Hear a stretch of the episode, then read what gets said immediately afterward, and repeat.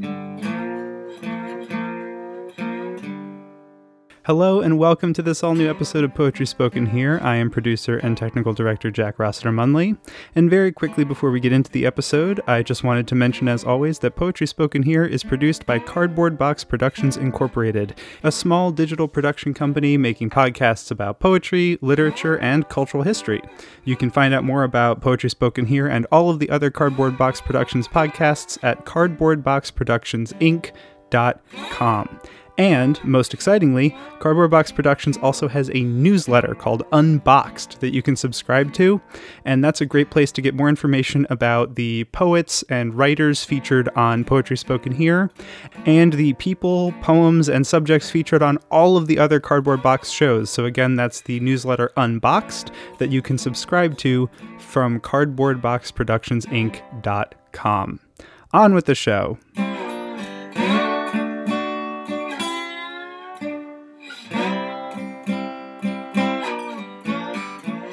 I'm Charlie Rossiter, and this is Poetry Spoken Here. Our feature today is Raena Shirali. She was raised in Charleston, South Carolina, and currently teaches in Philadelphia at Holy Family University. She's got many awards, including the Black Lawrence Press Hudson Prize.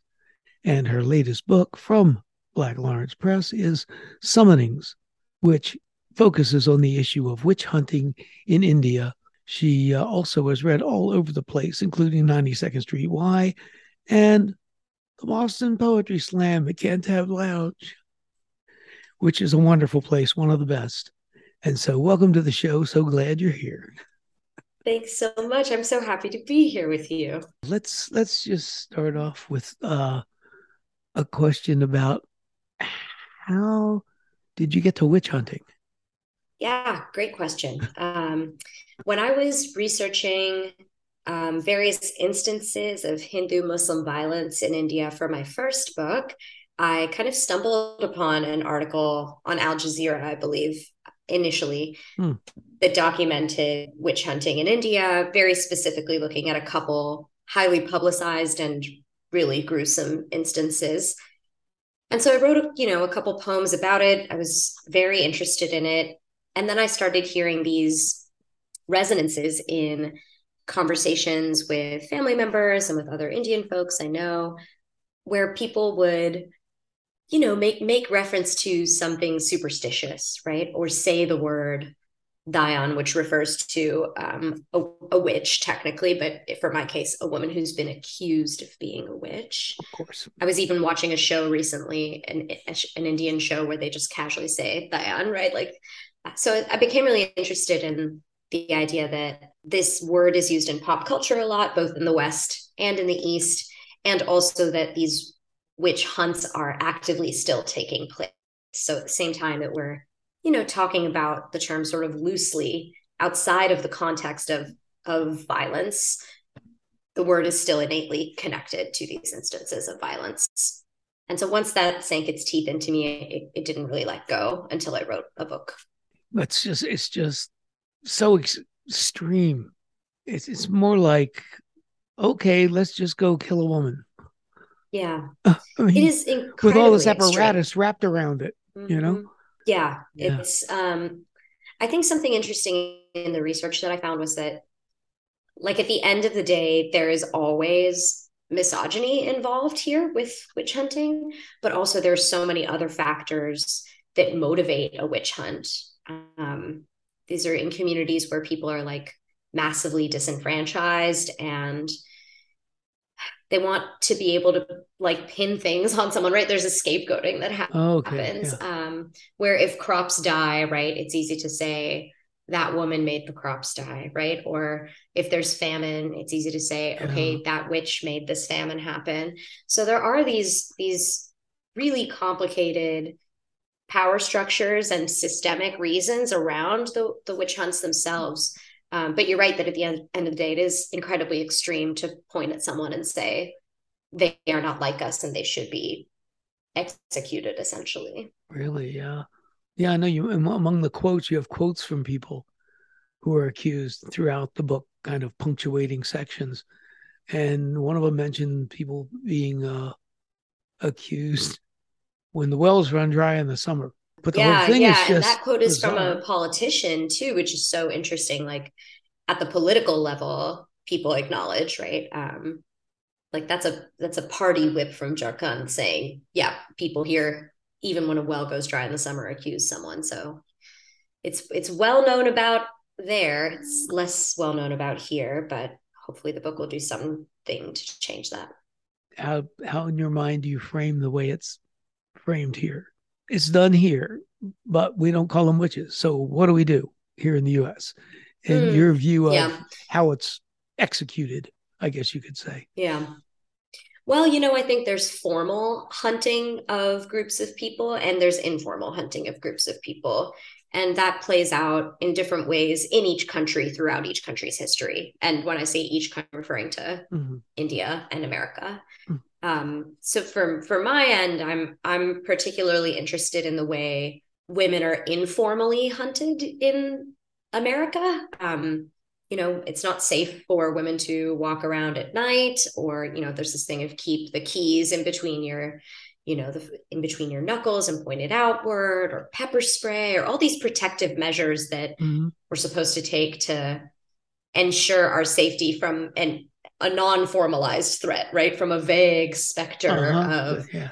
of a threat, which is still misogyny, right? Which is still Sure. rooted in misogyny. Um, and so yeah, I see that as a version of it's it's a it's a culture of fear, right? Um, that we're being asked to yeah.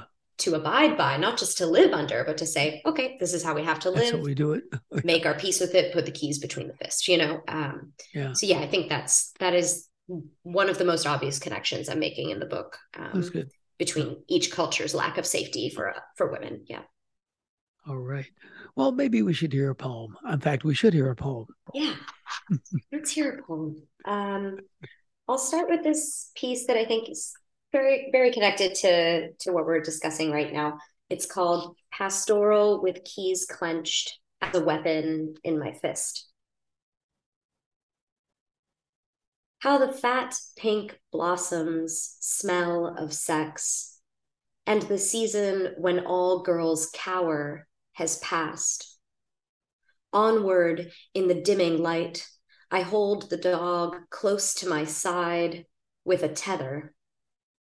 I'm followed by such a train of ooze, and before me, the white boys on the fourth floor unfurl their only emblem, their same colors as acceptable pride, reconfiguration of stripes to flatten. What women should wear and how, what a country should wear and when. If I wrap myself in flags, or if I wrap myself in many warnings, if I point to the dog at my side when making eye contact with any of the same type who held me against a brick wall. How the fat squirrels don't duck when the dog lunges toward them, and I think without thinking, another species asking to die. Fat pink blossom, sex emblem, pepper spraying my way through America. I am my survival instinct, or I am not my survival instinct. Daily, I learn, reconfigure the self as almost not killable, almost not fuckable. Keep walking and take stock of my surroundings. Only dead girls check their phones. I am a fat, pink sex symbol. I agree with you. Hmm. I love that poem. Thank you. It says so much. When you were doing, how was your research? Uh, you interviewed people, is that true, or was it reading That is and not or true. what? No, I was didn't actually- quite get it. Yeah, of course. Um, it, it's important to talk about. So this, all the research I'm putting in the book is research that I consulted rather than research that I executed. I think with research, it's hard to talk about, right? Because Okay. there's primary research, secondary research, and how many parties removed are you when you're learning Okay. about something. Um, but yeah, I read, you know, a series of like 10 to 12 books that deal with witch hunting in some capacity. Some of those were really focused on um, on the regions that I'm focusing on in summonings. Mm-hmm. And some of those were a bit more abstract, thinking about the nature of witch hunting as a mm-hmm. human practice more broadly across cultures. Um, but yeah, none of none of the research itself involved me going to India and interviewing folks. Mm-hmm. And that's important to me because it's it's part of what I wrestle with in the book is having this particular subject matter and knowing that I'm at a great distance from it and yet still seeing connections and and writing into connections, right? Um, between what's going on uh, in India and and what I see around me in the states too. So both connection and distance are like yeah. at odds with each other here. If that yeah, makes sense. I read some of the other things you said, and you you uh, are concerned about the persona level. Oh yeah. Oh, persona yeah. nearness. We, can we call concerned. it as an issue? Yeah. Yeah. yeah. Totally. That's a beautiful yeah. frame. I love that. Yeah. yeah. Yeah. Okay. Just wondering about that one. And what else did I want to ask you about that? Format I like putting the space before the colon. I'm not sure. I think it just makes you realize it's there. Me. Think that's an idiosyncratic personal response. It makes me realize it's there. When it's scrunched up against the last letter, it's not uh, quite as obvious. I'm a I'm a fan of little things like that. And also, um, what what's your view uh, or rationale for getting off the left margin?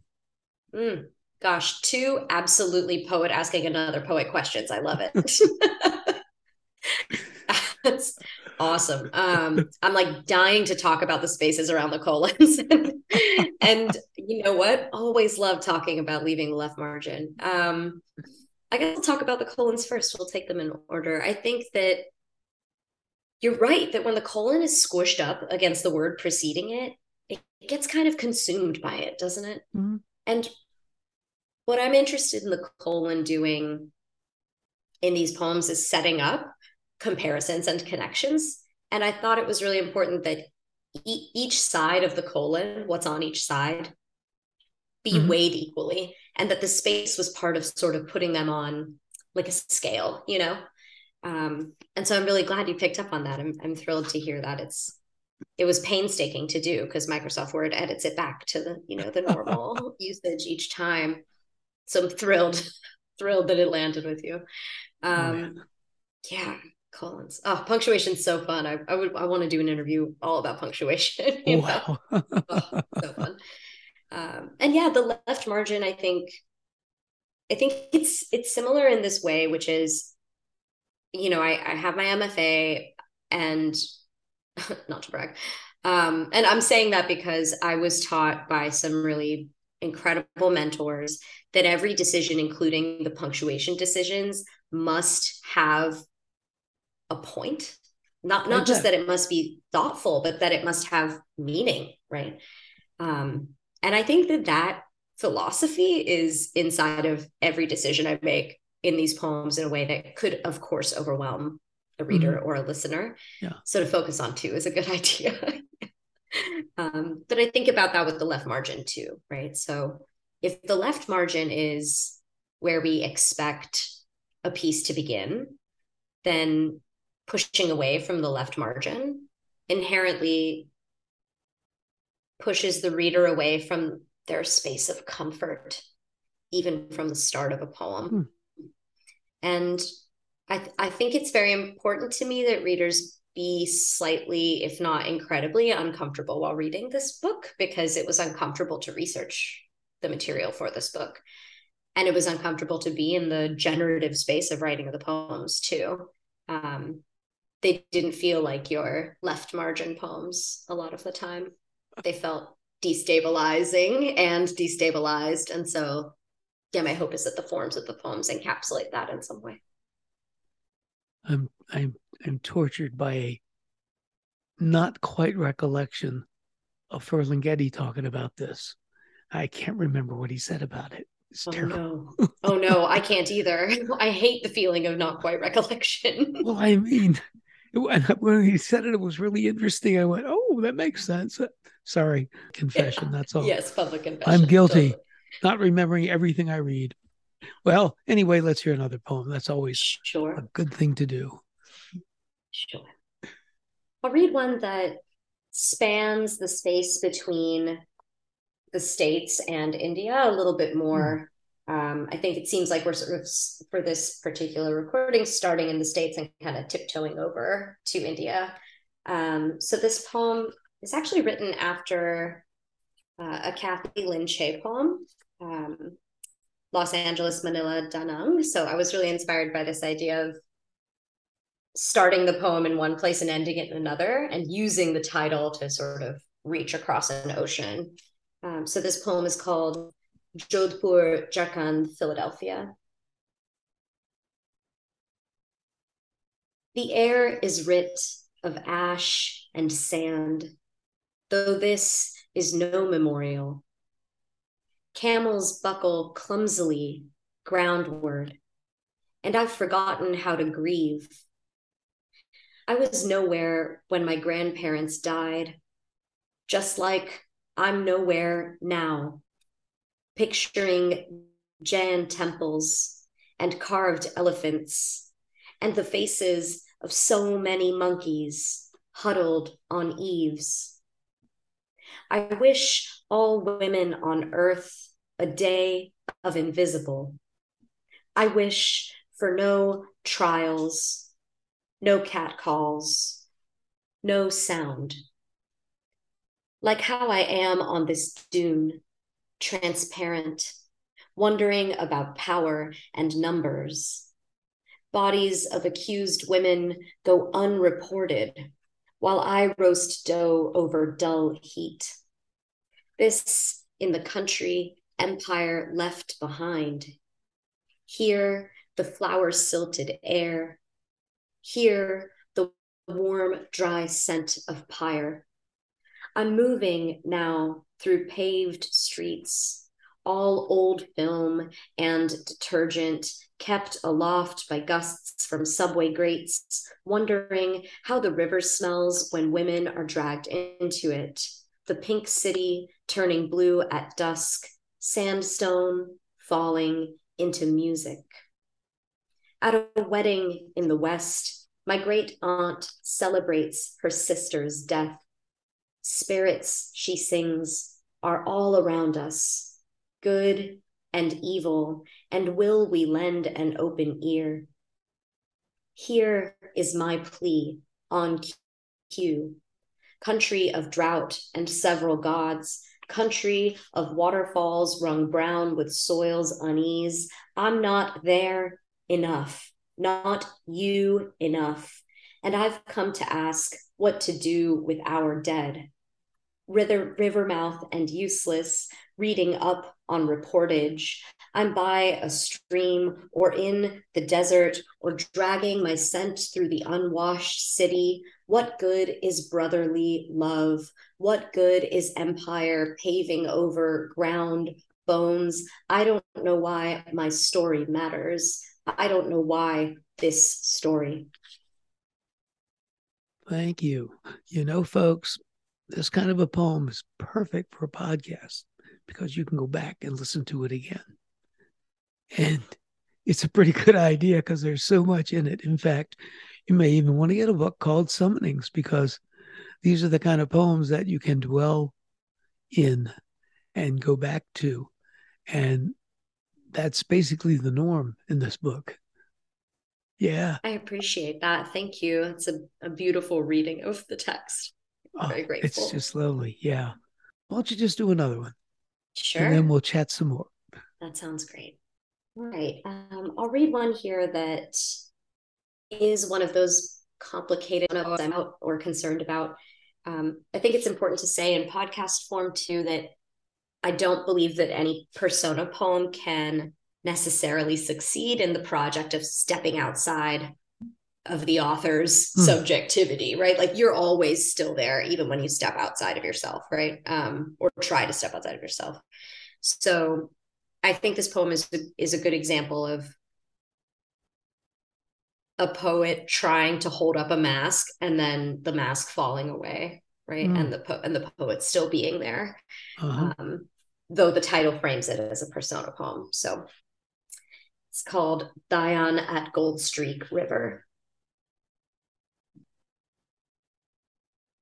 If at dusk the river's peach trembles into soot, if hip thick in mist I trace petals on waves, if the ripple slurs on past its outer limit, if the fact of my finger makes the sky gild, if from a distance I look like a ghost, it's because I'm out here with my ghosts.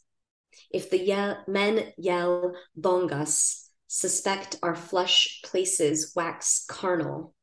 If plumes off the shoreline mean that's our earth killing again, and we know about killing, about twine binding ankles to a thin branch.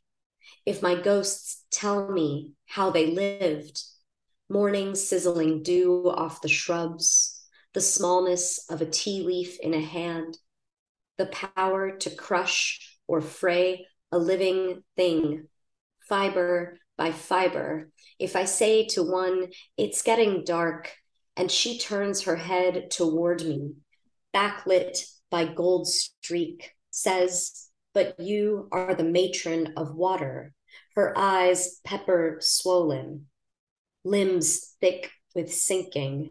If the castor plant grazed her skin nightly, if we float, if we float, if we float and soak the lentils and follow the fields rose, and if we came here as brides and they threw us a feast, said, Welcome, sisters, I say, here we are at the end of the earth.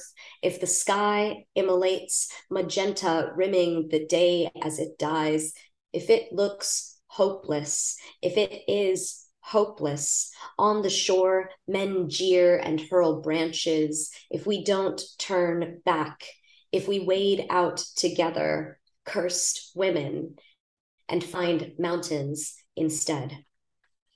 Mm-hmm. Here's a question for you something you Hmm. said somewhere. What's a poem that does not inquire about poetry's purpose? Yeah. It's something that's not always obvious in many poems, I would say, as, as I understand, but I'm curious for you to elaborate on that because it's very interesting. Of course, yeah. Um, I think I think in order to talk about that, I have to talk a little bit about the process of writing the book, Sure. which is that I started writing, obvi- maybe maybe obviously by now, persona poems, um, seeking to kind of embody each aspect of the landscape of the villages where where these witch hunts occur. So in the book, there are a lot of poems from perspective, for example, of the mountains that are overlooking right the village or the the tea leaves um, that are on these tea plantations.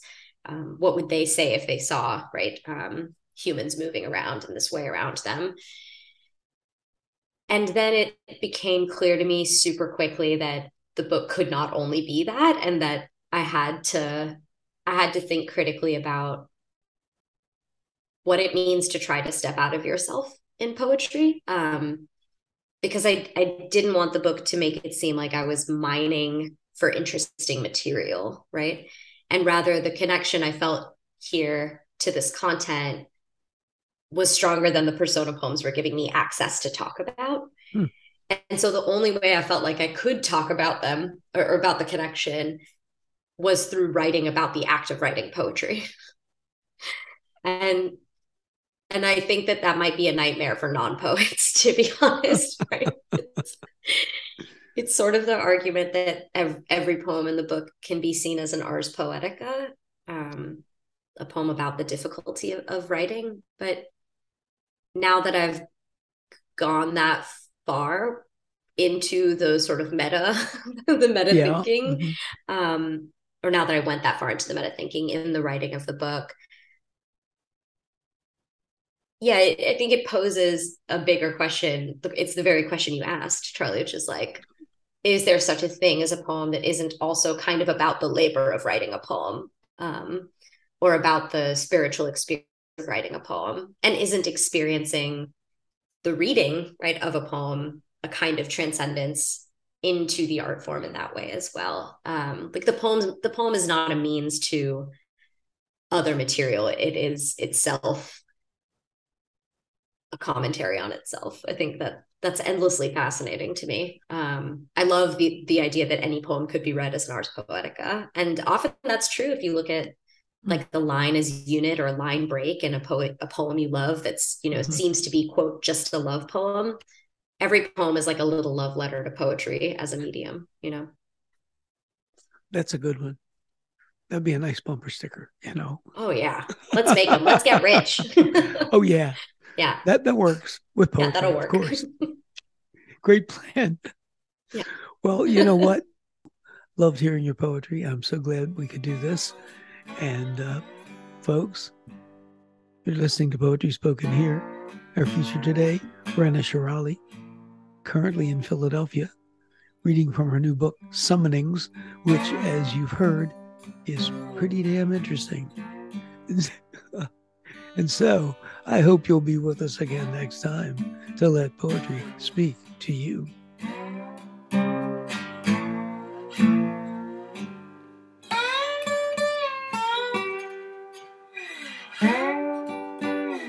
You've been listening to Poetry Spoken Here.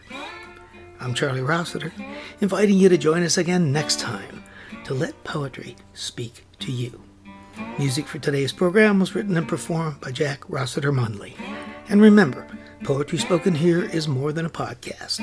You can like us on Facebook at facebook.com slash poetry spoken here. Follow us on Twitter at twitter.com slash poetry spoken here. For more about today's show and other Poetry Spoken Here podcasts, as well as our blog, just visit our website, poetryspokenhere.com. If you'd like to submit suggestions of poets or topics for future podcasts, you can send to our email address, poetryspokenhere at gmail.com.